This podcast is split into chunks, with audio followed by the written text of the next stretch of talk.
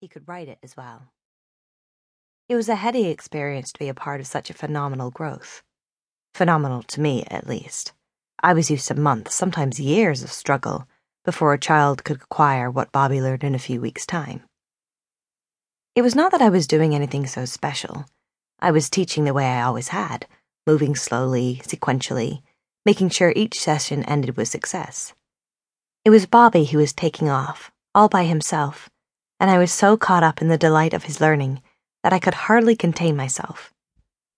Working with Bobby was my first experience with a child with learning disabilities, although I did not know it then.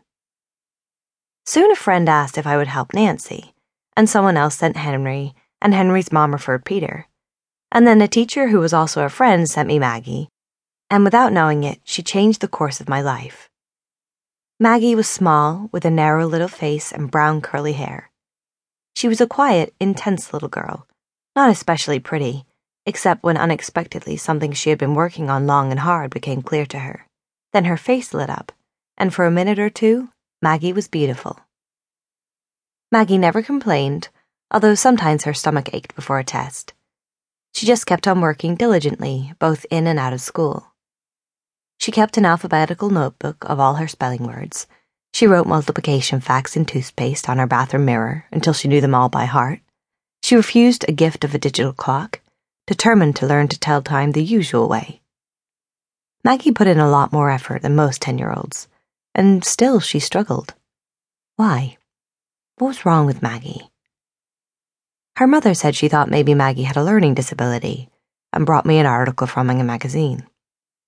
Now, besides the escalating pleasure of being able to help these children, there was also the little tick of recognition. Unable to spell correctly, tick. Unable to tell time, tick.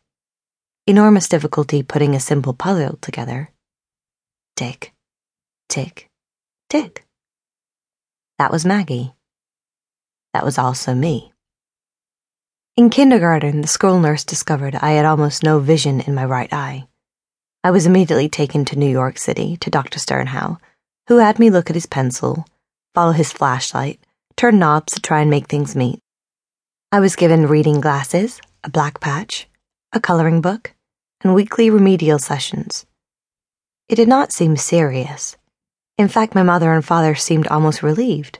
Oh, no wonder she's never been able to catch a ball, they said to each other, smiling at me. But despite the glasses and remedial sessions, I still couldn't skip or sing on key, or remember a new phone number, or make my letters the right way. As I got older, I was conscious of mixing up my left and right, and was not able to set the table correctly unless I stood directly in front of each place and pointed my watch which I knew I wore in my left hand, toward the spot where the fork should go. I was never sure in which direction to deal cards, and I had to work excruciatingly hard to learn the new steps at dancing school, practicing alone in my bedroom at night, saying everything out loud to myself in order to get it in the proper sequence. I was never a very good speller, and handwriting and artwork were a struggle.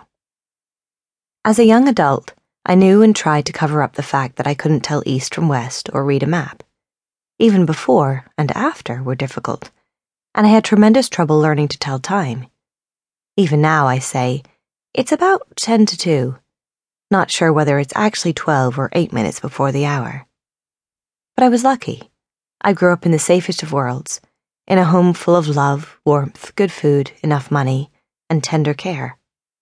I went to a school in the same town year after year, where there were small classes, good teachers, and loyal friends who picked me for teams despite my strikeout potential. So I was spared the loneliness and feeling of inadequacy that haunt the lives of so many learning disabled children. My language center was not affected. I could read, my grades were good, so I didn't have to deal with terms like stupid and idiot. Hard as it was, I'm sure it would have been harder still for both my parents and myself if I had had to struggle in school. Then, as now, academic success and intelligence were considered synonymous. Instead, I simply, though painfully, thought of myself as a klutz.